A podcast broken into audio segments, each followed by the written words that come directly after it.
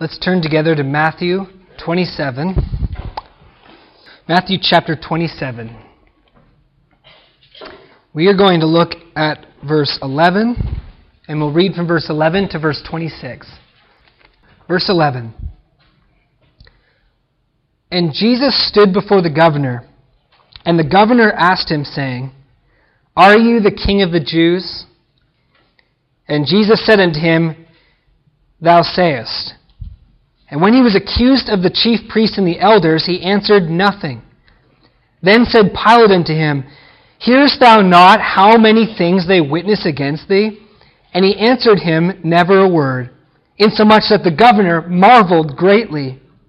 Now at that feast the governor was known to release unto the people a prisoner whom they wanted. And they had then a notable prisoner named Barabbas. Therefore when they were gathered together, Pilate said unto them, whom will ye that I release unto you? Barabbas or Jesus, who is called Christ? For he knew that for envy they had delivered him. When he was set down on the judgment seat, his wife sent unto him, saying, Have nothing to do with that just man, for I have suffered many things this day in a dream because of him. But the chief priests and the elders persuaded the multitude that they should ask Barabbas and destroy Jesus. The governor answered and said unto them, which of the two will you that I release unto you? They said, Barabbas. Pilate said unto them, What shall I do then with Jesus, which is called the Christ? They all said unto him, Let him be crucified. And the governor said, Why? What evil has he done? But they cried out the more, saying, Let him be crucified. When Pilate saw that he could prevail nothing, but that rather a tumult was made, he took water and washed his hands before the multitude, saying, I am innocent of the blood of this just person. You see to it. Then answered all the people and said, His blood be on us and on our children. Then released he Barabbas unto them, and when he had scourged Jesus, he delivered him to be crucified. Let's pray. Father, this morning, as we now turn our attention to the reading of your word and to the hearing of your word, Lord, we pray that you would help us because we need your help. These things, Lord, are deep and they challenge us to think outside of our box. We pray, Lord, that you would fill us with your Holy Spirit to help us understand what it is that you want us to understand in this passage. We pray, Lord, that we would have the courage to look and the ears to hear. And we pray, Lord, that you would be honored and glorified, that from seeing your Son, that we would see you and we would see the beauty of who you are revealed in him. Lord, use this time, we pray. In Jesus' name, amen. Well, we come now in our series through Matthew to the infamous, scandalous trial of Jesus before the prefect of Judea, Pontius Pilate. Most of us are familiar with this story. Most people are familiar with this story of Jesus before Pilate. Uh, the acknowledgement or the knowledge that Jesus was tried by Pilate and condemned is common knowledge. It's in most Christian creeds. It's in the most famous Christian creed, the Nicene Creed, that Christ suffered under Pontius Pilate. And so, most people know this story, but few people have processed the story. Few people have thought deeply about what this is all about and what it reveals and what it means. And there's lots of different thoughts that people have about Jesus before Pontius Pilate. Everybody knows it was an unjust trial, that at this time, in this incident, an innocent man was condemned to die. That's basically the general point of this, right? Jesus was innocent, it was a sham trial, an innocent man was condemned to die. But who was really responsible for this innocent man, Jesus, being condemned to die. Was Pilate innocent when he washed his hands? What is the significance of Barabbas? And why? We know that God appointed all of these events that we read about in the Passion, Why has God appointed it? Why did things happen this way? And these are the questions that we're going to focus on this morning. Now, to refresh our memories and to catch us up in the narrative, look at verse 1 and 2 with me this morning. In verse 1 and 2, when the morning was come, all the chief priests and the elders of the people took counsel against Jesus to put him to death. And when they had bound him, they led him away and delivered him to Pontius Pilate, the governor. We read that last week. And to refresh our memory, Jesus has been betrayed, and he's now in the hands of men. He's in the hands of the Jewish leadership. He's delivered into the hands of men. He's tried by them in the night. He's condemned by them to death. But the reason why they take Jesus to Pilate is because the Jews at that time didn't have the authority to execute capital punishment. They wanted Jesus dead, but the Romans didn't allow them to put anyone to death. If they were to put Jesus to death, that would get them in a whole lot of trouble with the Romans, and they didn't want to get into trouble with the Romans.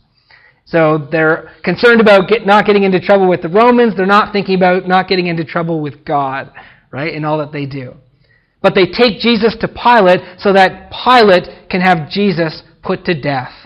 They're not taking Jesus to Pilate for Jesus to have a fair trial. They're taking Jesus to Pilate so that they can push this through so that Jesus can be removed, which is what they desire. And they bind him, it says in verse 2, and lead him away. Matthew Henry writes about Jesus being bound that Jesus was already bound with the bonds of love to man and of his own undertaking. Remember, no one takes Jesus' life from him. He willingly laid it down. Those bonds are not the real reason why Jesus went to death. He was already bound with the bonds of love to man, of his own undertaking. Else he had soon broken those bonds as Samson did his. Right? Couldn't Jesus have broken his bonds like Samson? We were fettered with the bonds of iniquity, held in the cords of our sin.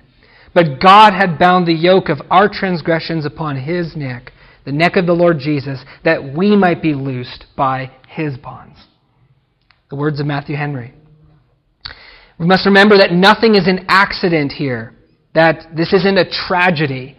This is God using the sin of man to fulfill his own will to set us free. Jesus could have freed himself at any time, but he endured all that he endured for our sake. So we, as we read the Passion narrative, we got to keep that in mind that everything appalling that takes place, and it is appalling, was endured for us by the will of God.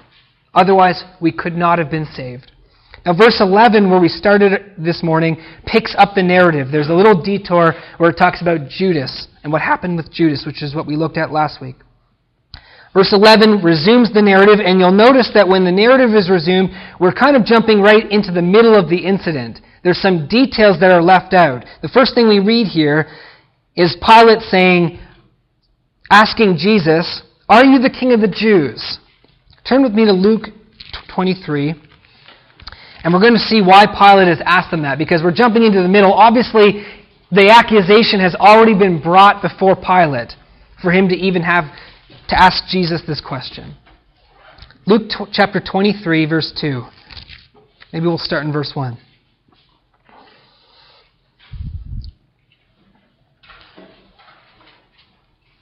Luke 23, verse 1. And the whole multitude of them arose and led him unto Pilate, and they began to accuse him, saying, We have found this fellow perverting the nation, forbidding to give tribute to Caesar, and saying that he himself is Christ, a king.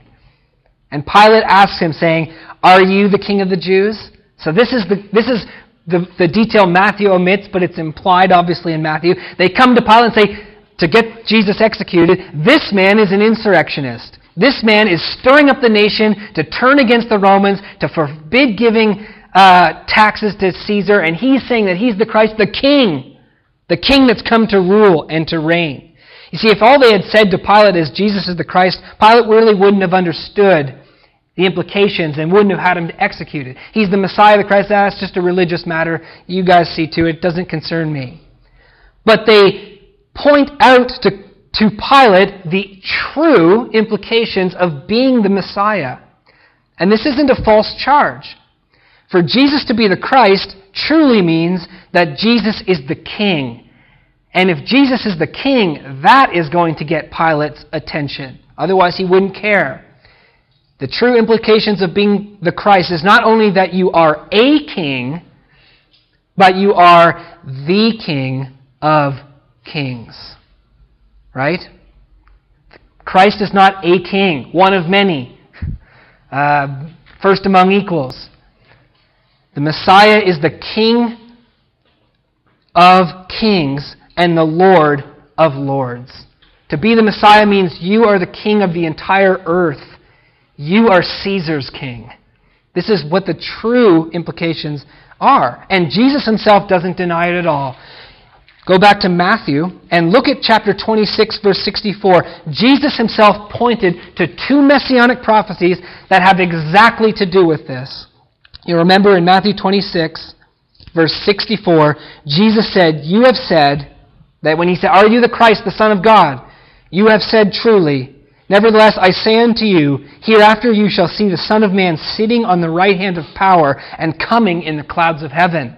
Okay? Jesus himself, when he says to them, Yes, I'm the Messiah, and you're going to see that these things that the prophets have said about the Messiah are true of me. And turn with me to Daniel chapter 7. We'll do a little bit of flipping here this morning. Daniel chapter 7, and look, let's see the verse that Christ points to and applies to himself. Now consider this in light of Pontius Pilate and Caesar. Daniel chapter 7, right after Ezekiel. Daniel 7, verse 14.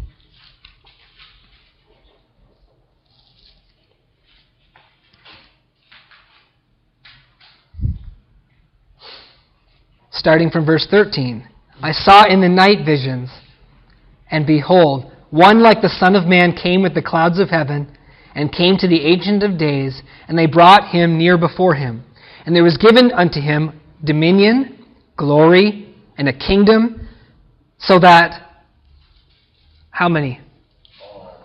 All people, nations, does that include the Romans? Languages should serve him his dominion is an everlasting dominion which shall not pass away. His kingdom, that which shall not be destroyed. Jesus took that verse and said, Yes, that's me. All people, all nations, all languages shall serve him. Turn to Psalm, Psalm 110. So that's one of the passages Jesus alluded to, and here is now the second one Psalm 110. That's kind of a treasonous statement if you're a Roman, isn't it? Especially when you say, yeah, that's me. Me. I'm here. I'm the king. I have dominion over all. And Psalm 110, one of the most famous messianic prophecies in the Old Testament, Jesus applied it to himself that night at his trial. Psalm 110, verse 1 The Lord said unto my Lord, Sit thou at my right hand until I make your enemies your footstool. The Lord shall send the rod of your strength out of Zion. Rule thou in the midst of your enemies. Your people shall be willing in the day of your power. In the beauties of holiness from the womb of the morning, you have the dew of youth. The Lord has sworn and will not repent. You are a priest forever after the order of that king priest Melchizedek. The Lord at thy right hand, remember Jesus said, the Son of Man, you shall see him sitting at the right hand of God. The Lord at thy right hand shall what? He shall strike through kings in the day of his wrath. He shall judge among the heathen and shall fill the places with dead bodies. He shall wound the heads over many countries. Treasonous. Wow. And the Jews, the crazy thing about this is that the Jewish leaders believe these scriptures. These are their prophecies that they believe. They want these things to happen. They don't like the Romans. They don't like Caesar. They're looking for the Messiah. They're looking for the Messiah to come along and strike the heads of the nations, rule over the kings, rule over all peoples, nations, and languages. What's the problem? The problem is that Jesus, they don't like him, right? All the prophecies about the king striking through kings and being the king of kings, they don't have a problem with. The problem is with Jesus. They don't want him because Jesus comes along and Jesus doesn't say, You guys have been faithful. Jesus comes along and says, You guys have been unfaithful shepherds and you're going to be removed and you're not going to enter the kingdom of God. They don't like Jesus because Jesus came and preached truth. They didn't like this Messiah, not you. And it's amazing that this is not some sham charge that they bring to Pilate. This is Israel rejecting their king. They're lying to Pilate's face and saying, uh, this guy says he's the Messiah, the king. That means he's going to come and, and destroy the Romans, and this is treason against Caesar, something that they themselves want. They don't want him. They're betraying Jesus with their own prophecies because they hate him. This is the whole theme we've been seeing throughout the Gospel of Matthew, isn't it? The conflict between the Pharisees and Jesus. Jesus comes and confronts the Pharisees, and they hate him for it. And they want him removed. A complex situation, isn't it? Pilate is concerned, of course, by this charge, and so he asks him, Oh, are you the king of the Jews? Because this is kind of a treasonous charge. And what does Jesus say? Yup. I don't deny it. He didn't say, I'm just the Messiah. He said, I'm the king. You have said. It's a qualified affirmative. There's no question. Unequivocally, Jesus says yes. A shocking answer to Pilate because he doesn't look kingly. In fact, in, G- in Pilate's question, Are you the king of the Jews? In the Greek, it's, draw- it's drawn out a little bit more. Are you the king of the Jews? You? Jesus says yes. Now, Matthew doesn't give us some more details, but in Gospel of John, Jesus says a few more things to Pilate in his yes answer. In John chapter 18, Jesus says, when Pilate says, Are you the king of the Jews? Jesus says, You have said, Yes. And he goes on to say this My kingdom is not of this world. My kingdom is not of this world. Because you know, if it was of this world, yeah, we'd be doing petty insurrection if it was of this world. Yeah, I'd be telling people not to pay taxes. I'd be gathering up the fighters. I'd, been, I'd be sneaking around. We'd be executing people by night. Yes, if my kingdom was of this world, you would, be need, you would need to be concerned with petty insurrection. My kingdom isn't of this world. Now, that doesn't mean that Jesus doesn't have a legion of angels at his command that could come and deliver him at any time and smite the nations. Peter pulls out his sword to save Jesus. And Jesus says, Put up your sword in your sheath, in its sheath. Don't you think I could call a legion of angels down and they could wipe everybody out and I could be saved? My kingdom is not of this world. If I were to take over, I wouldn't need petty insurrection. And that's not why I came, he says to Pilate. It's not why I came. He says, For this reason I was born. Now he's talking about his coming in the flesh, his incarnate, his incarnation, his coming into the world at this time. For this reason I was born. Why? To take over everybody? No. He says, to testify of the truth. This is why I'm here, Pilate. Yeah, I'm, I'm the king of the Jews, it's true. But my kingdom's not of this world. You don't need to be worrying about me telling people not to pay taxes to Caesar. I'm here now to preach truth. We are not to think by this saying of Jesus that he isn't coming in glory. Jesus has taught us that he's coming in glory with all the holy angels. But he's telling Pilate why he is here now. And it's not to stir up the political waters. He's come to testify of the truth. He's come to testify of righteousness. That's what Jesus came to do. He came to testify of the righteousness that is God's and to show people what righteousness really is. If you haven't learned that lesson, you have not learned anything from Jesus. He came to show us that righteousness is perfection. He came to show us that unless you're perfect like God, you will not enter the kingdom of heaven. He came to show us that all those religious teachers that are teaching you about God, about being a good person to be saved, how to get into the kingdom of heaven, they're wrong. If God were to come right now and judge the world, you'd all be lost. Because righteousness doesn't come through your obedience to the law, because the law requires perfection. Jesus came to testify of the truth of righteousness and to die for us as the only way that you and I can be saved from the wrath of God, the coming wrath of God. This is the only way. You are guilty. God loves you. Believe in me. Trust in me. I came to give my life a ransom for many so that you could be saved. This is the truth. If you don't believe this, Jesus says you're not of God if you don't believe this. It doesn't matter how religious you are. It doesn't matter if you go to church faithfully. It doesn't matter if you give your money to church faithfully. It doesn't matter if you've served a mission. It doesn't matter all the good things you've ever done. If you don't believe what Jesus has taught about righteousness, about yourself as a sinner, about God as a God of grace, you are not of God. Jesus is saying that many religious people are not of God. So, no, he didn't come to stir the political waters. He, stir, he came to stir up the waters of the knowledge of God. Or maybe better yet, to empty out all the muddiness and to bring in the clear water of the truth of who God is.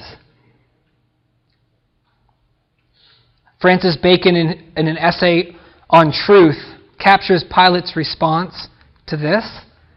Pilate says, What is truth? What is truth? said jesting Pilate, and would not stay for an answer. Pilate walks away. He's not interested in this kind of conversation. Pilate concludes that Jesus is innocent. He says, ah, this guy, yeah, he says he's a king, but everything's spiritual to him. It's not about, look at him. And look at what he says. He says, This man I find no fault in him. Yet in verse 12, we see Matthew chapter 27, verse 12, that the priests and the elders lay into Jesus with false charges. Insurrection. He's telling people not to pay taxes. All these things are false. Friends, when Jesus comes, he won't need to tell people to stop paying taxes. He won't need to raise up an insurrection.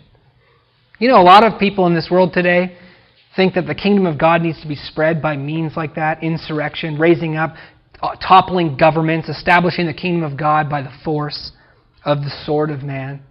That's not how the kingdom of God comes. That's not how it's established. He doesn't need those things. But to these accusations, Jesus is silent. And Jesus' silence shocks Pontius Pilate. Here is a Jew he's never seen before. This is an unusual Jew. First of all, this Jew is making all the other Jews pro Roman. That's strange. Never seen this before. Here's a Jew that claims to be the king, but doesn't stir up any political waters. That's strange. Here's a Jew that's silent before his accusers, which is going to get him condemned. In the John, he says, Don't you know that I have the power to crucify you or release you? Jesus answers by saying, You don't have any power over me but what you've been given. This is a strange Jew indeed, as he stands silent before his accusers. J.C. Ryle writes, To those silent sufferings, believers owe all of their hope. What if Jesus hadn't been silent? What if Jesus said, I'm out of here? I've had enough of this abuse like many of us would do. Usually, when you take that road, you lose an opportunity to bring peace and hope and reconciliation into a situation. Pilate concludes Jesus is not worthy of death. Weird, perhaps, in Pilate's eyes, but not a criminal. Pilate now seeks to have Jesus released. And make no mistake, Pilate is truly seeking to have Jesus released. He does not want to put him to death. In verse 18, we read that Pilate knows that it was for envy that they handed him over. How did he know that? Well, it takes one to know one. Pilate obviously is an ambitious man, and he can sniff out ambition when he sees it, right? He can, he's an envious man himself. He can tell these guys are just envious at Jesus. Takes one to know one. Also, verse 19 tells us that Pilate's wife has a dream. And the wife reports to Pilate this dream and says, Have nothing to do with that innocent, righteous man. Because I had a dream about him and suffered many things on account of him. Who knows what was in that dream? We don't know.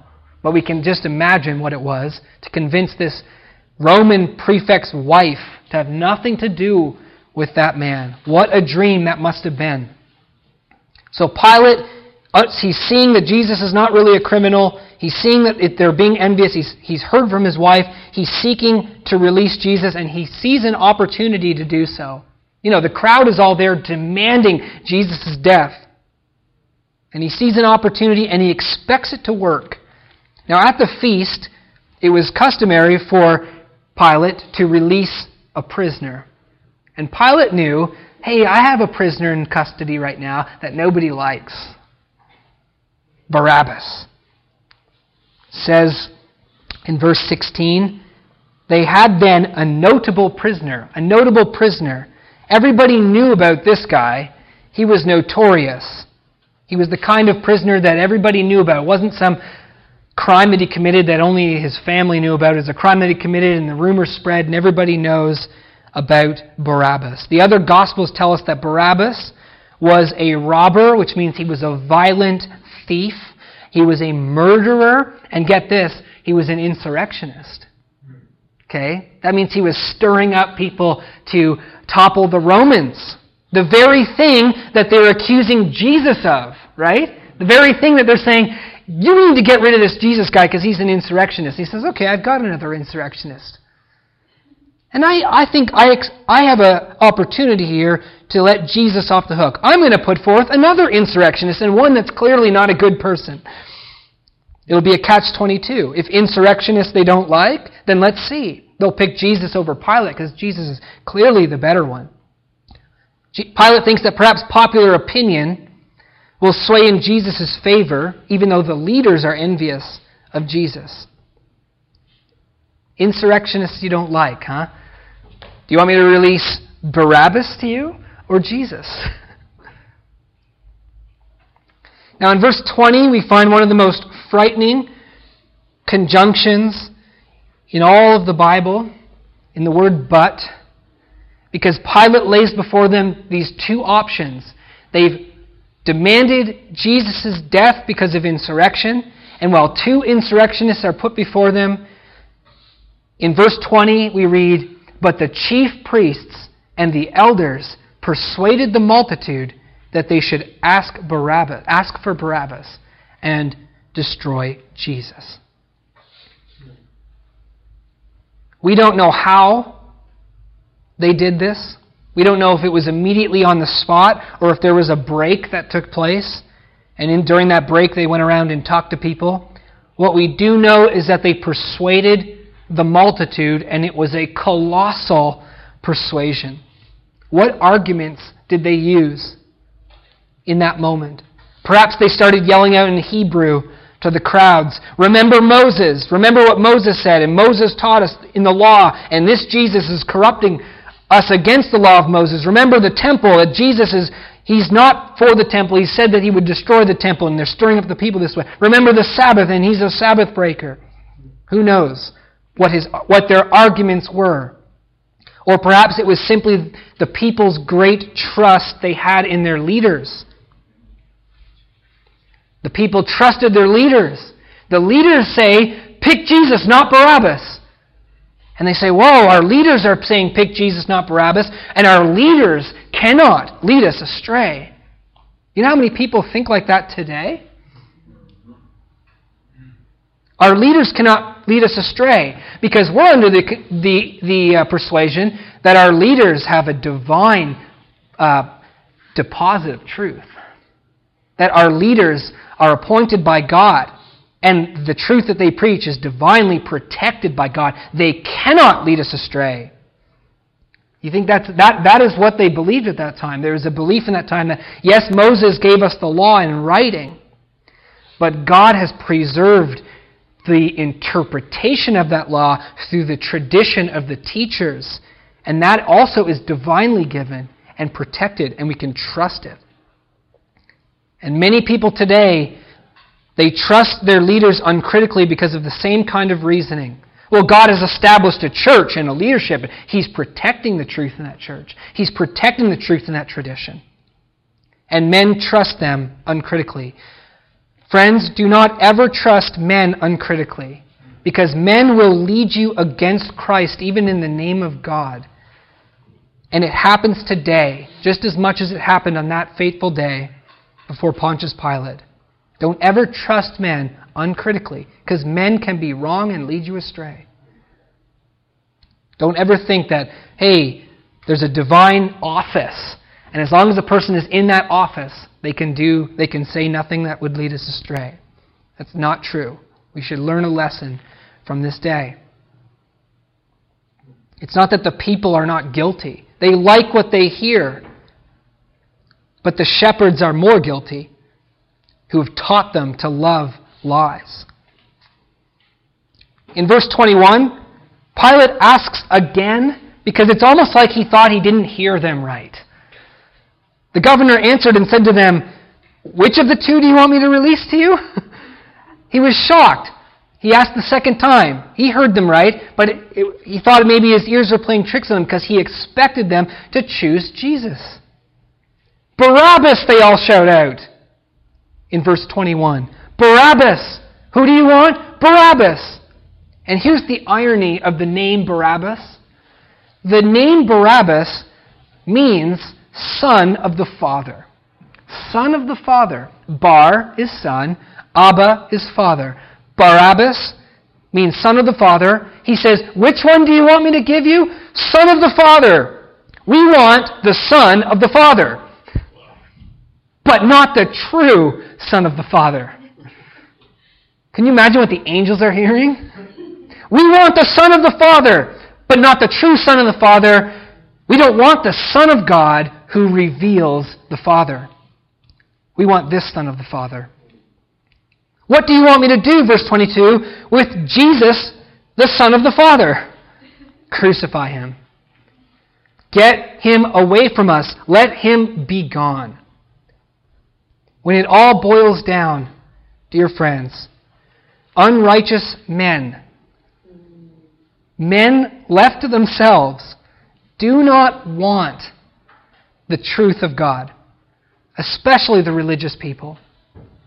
They do not want to really know God because what that knowledge of God will mean. Jesus is, this is the, the most important theology of Christ, that He is the Son of God who reveals to us what the Father is like. He came out of heaven to show us what God is like. He came out of heaven to teach us the truth of God, the words of God. And they hated what they heard, and they hated what they saw. And they did not want God. Jesus pulled away the masks, pulled away the phoniness, and showed what men are really like when left to themselves. Pilate asks in verse 23, Why? Has he done any evil? And this is the same with God. God has done no evil for being himself. Has God done any evil by saying, you know what, my creations, I'm a I'm a righteous God and require righteousness. Is that has he done any wrong? You know what? Friends, you're unrighteous. You're guilty. You deserve destruction. Has he done any wrong by telling us the truth? No. But men hate God, even though he's done no wrong, because they hate the truth. They don't reason with Pilate, do they? Why? What evil has he done? But they just cried out all the more, let him be crucified. They don't want to reason. They can't reason. It isn't about reason. It's about their hatred of the truth and their hatred of God. This is the significance of Barabbas in this story. That when Barabbas is held forth and Jesus is held forth, both of them insurrectionists, and they choose Barabbas, we see men for what they really are.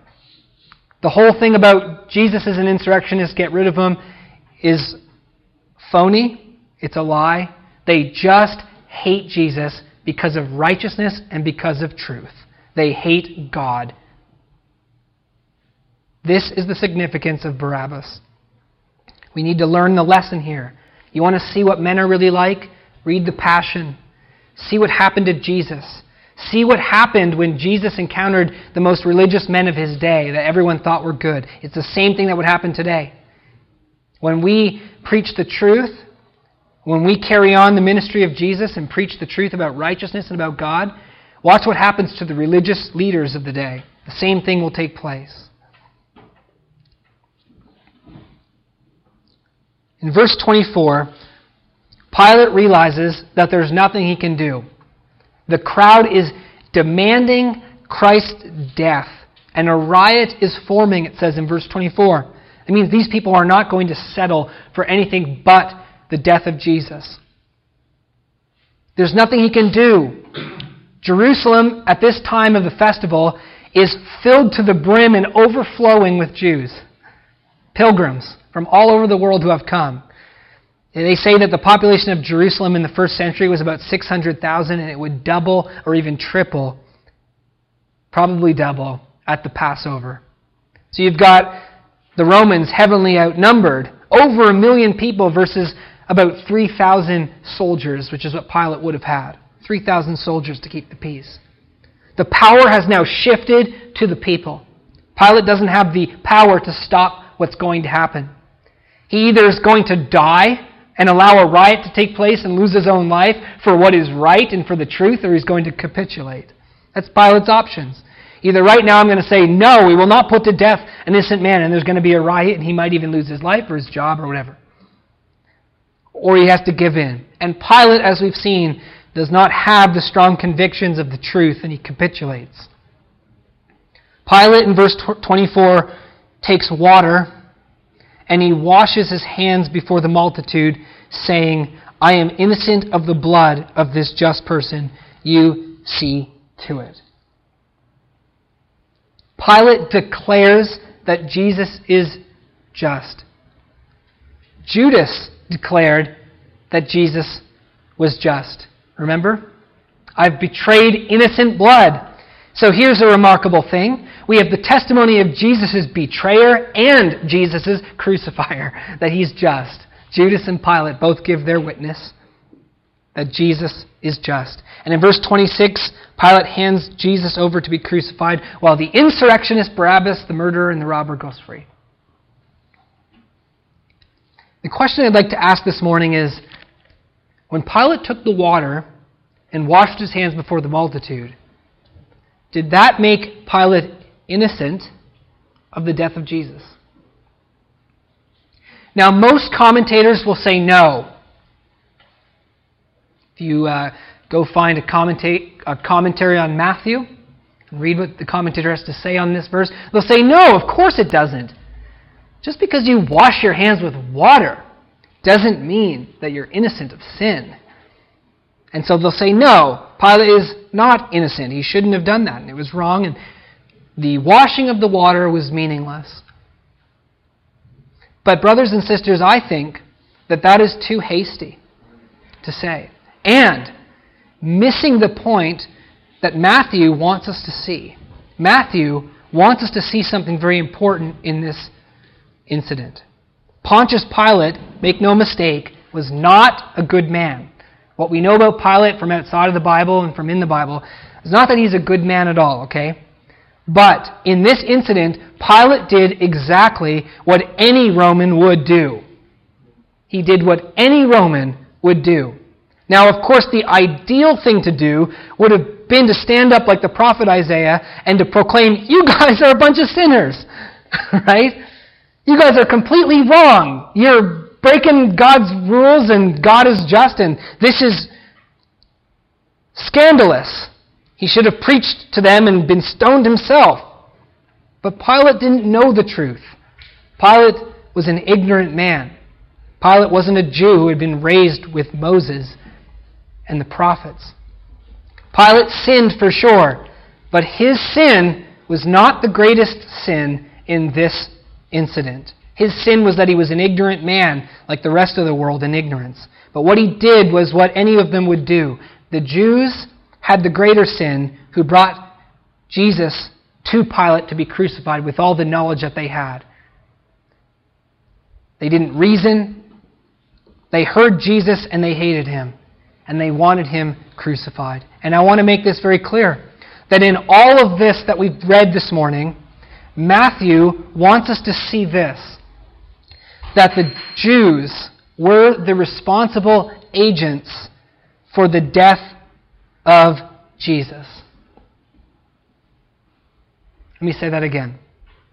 In all of this, Matthew wants us to see that the Jews were the responsible agents for the death of Jesus, and Pilate is only featured as a contrast to them to bring out their colors.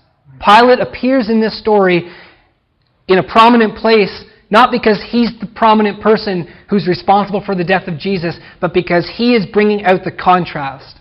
One German commentator, W. Trilling, says this Pilate has the function of an extra, or perhaps a catalyst, which helps to define unequivocally the people's stance toward the Messiah. This is unmistakable in verse 25. Verse 25 the people answer all, all the people answered and said, His blood be on us and on our children. And so it is.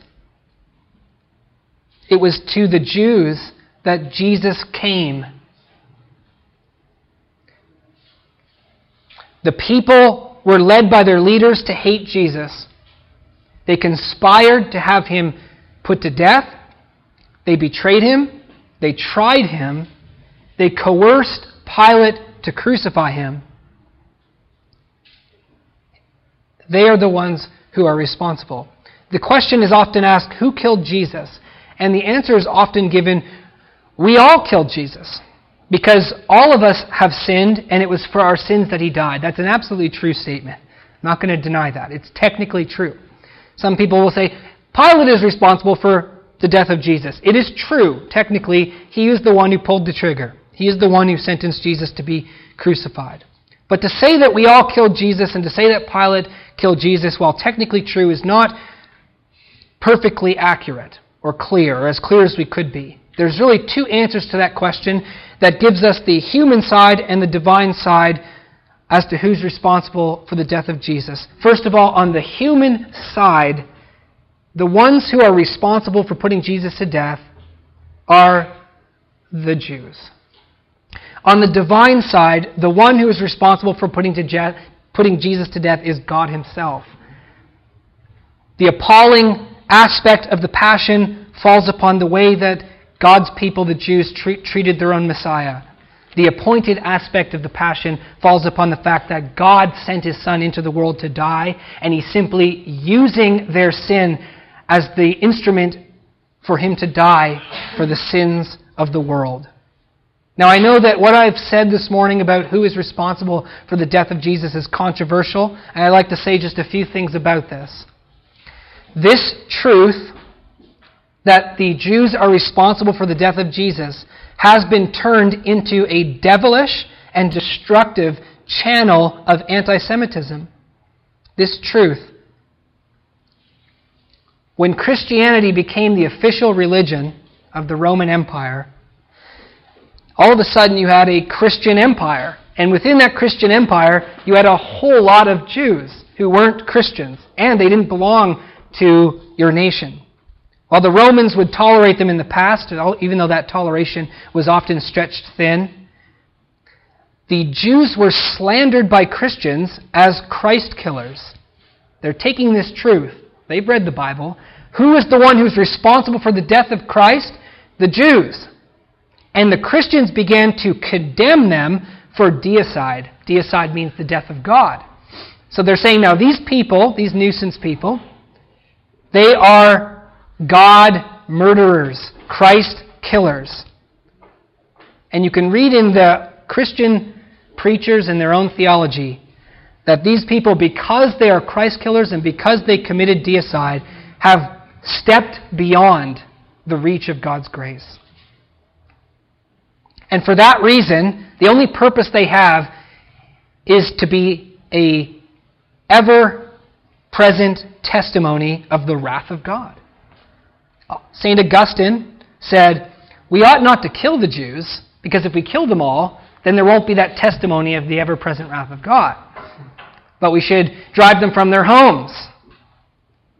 Every now and again, keep them on the run, so that they always remain under us, so they always are seen to be a people under the wrath of God because of what they did to Jesus Christ.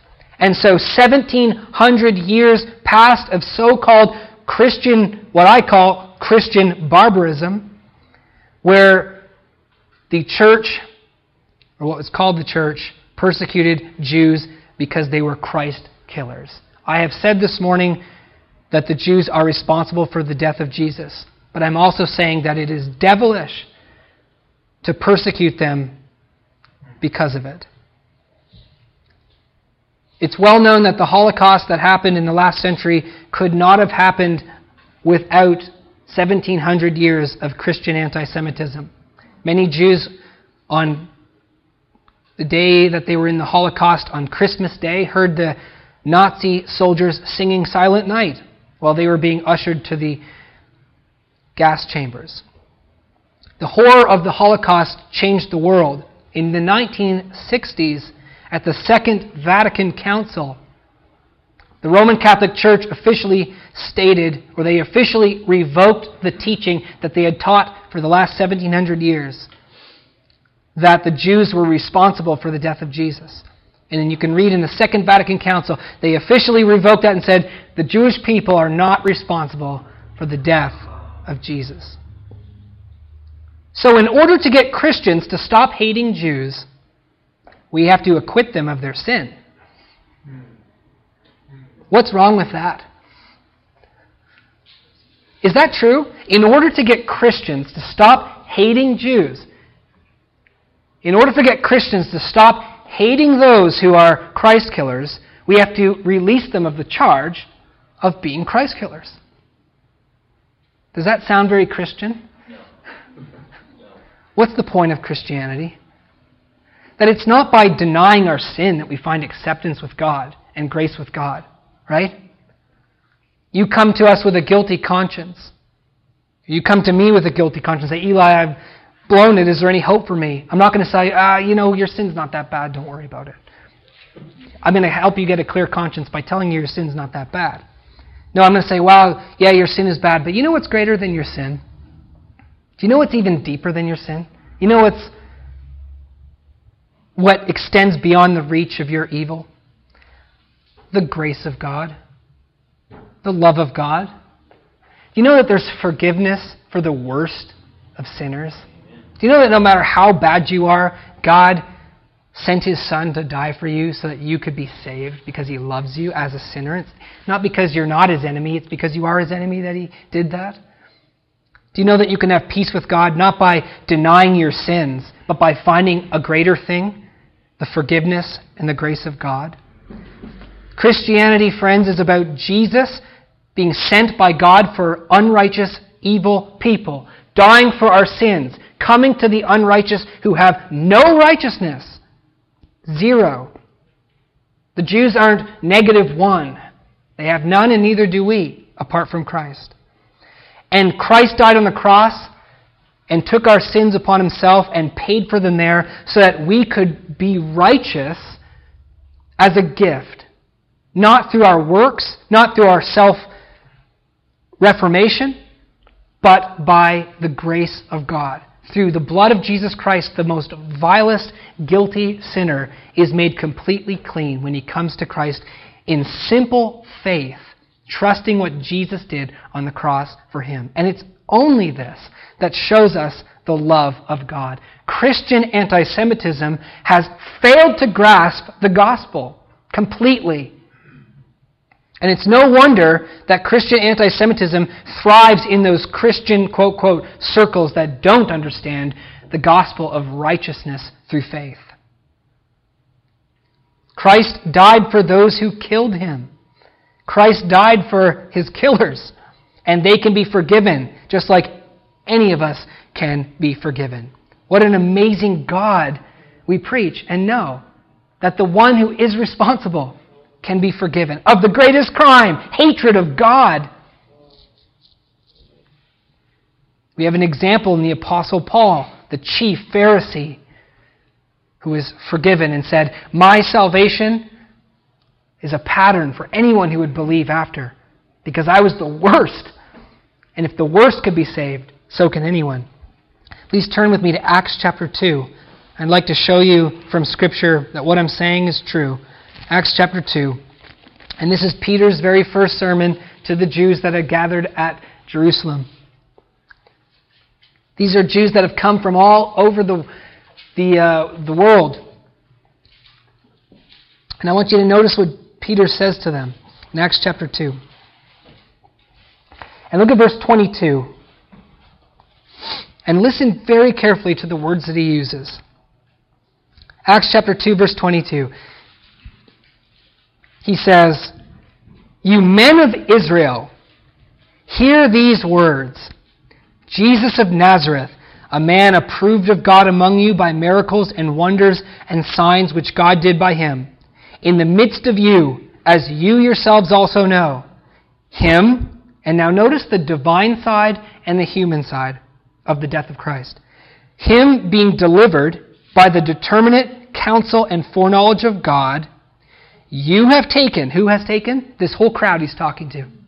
You have taken, and by wicked hands have crucified and slain. Who did that? What if they say, that wasn't me, that was those guys, I wasn't even there that day? No, men of Israel, you have taken, and by wicked hands have slain. Now, that was the determinate counsel of God. God was simply using their sin, but you have done this. Look to verse 36. Therefore, let all the house of Israel know assuredly that God has made, made that same Jesus, whom you have crucified, both Lord and Christ. Now, when they heard this, they were pricked in their hearts and said unto Peter and to the rest of the apostles, Men and brethren, what shall we do? All of a sudden they realized, yikes, we're guilty of the blood of Christ and all the blood shed from righteous Abel to Zechariah the son of Berechiah, as Jesus said in Matthew 23. Whoa! We believe you. What do we need to do? Peter said unto them, Repent and be baptized, every one of you, in the name of Jesus Christ for the forgiveness of sins and you shall receive the gift of the Holy Ghost. For the promise is unto you and to your children and to all that are far off, even as many as the Lord shall call. There is forgiveness for those who have committed the greatest sins. And just because we can affirm the truth that Matthew so clearly wants us to see, and we could obviously go to other scriptures in the Old and New Testament to show that the Jews are truly responsible for the death of Jesus as the human instruments, that that does not mean that we must be devilish and slanderous and condemn them and say that there's no grace for them. That is utterly unchristian. And it goes against everything we believe as Christians. Take an example from the first Christian sermon of Peter who said, You have slain him with wicked hands, and you may be forgiven of all your sins and your children as well. Any person who turns to God through Jesus Christ for forgiveness and to find righteousness will be, will be forgiven.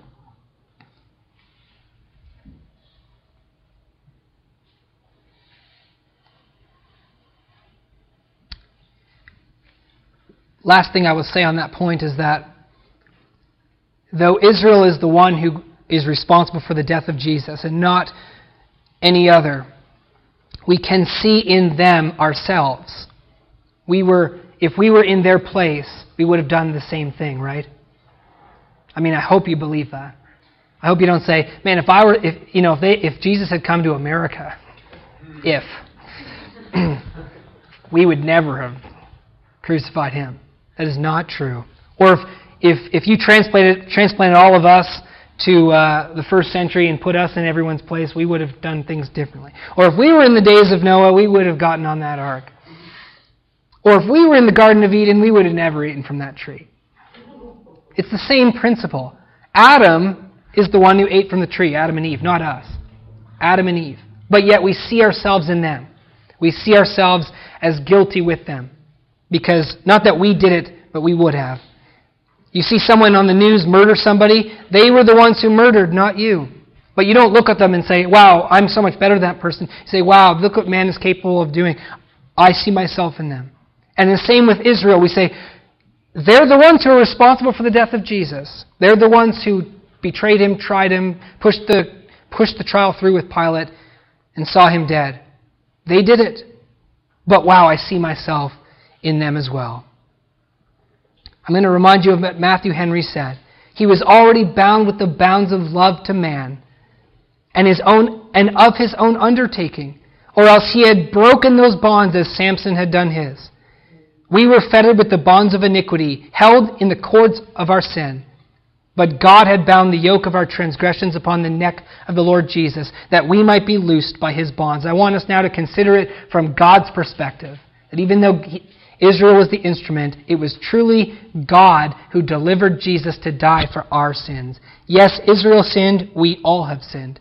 For all have sinned and come short of the glory of God. And there is none righteous, no, not one. And as long as we persist in our self righteousness and pride and hatred of God, Today, we partake in the sin of Israel in crucifying the true Son of the Father.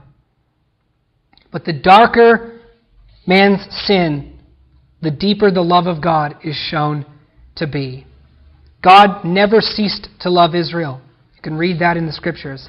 And God never ceases to love any man or woman, no matter how sinful, even if you think your sin is the worst. I be encouraged this morning that God loves you and sent his Son to die for your sin. In closing, let us behold the Son who reveals the Father. Let us, as John says, behold what manner of love the Father has toward us. Let us behold in this story the greatest love story ever told and that ever will be told. You'll never hear anything more beautiful than this.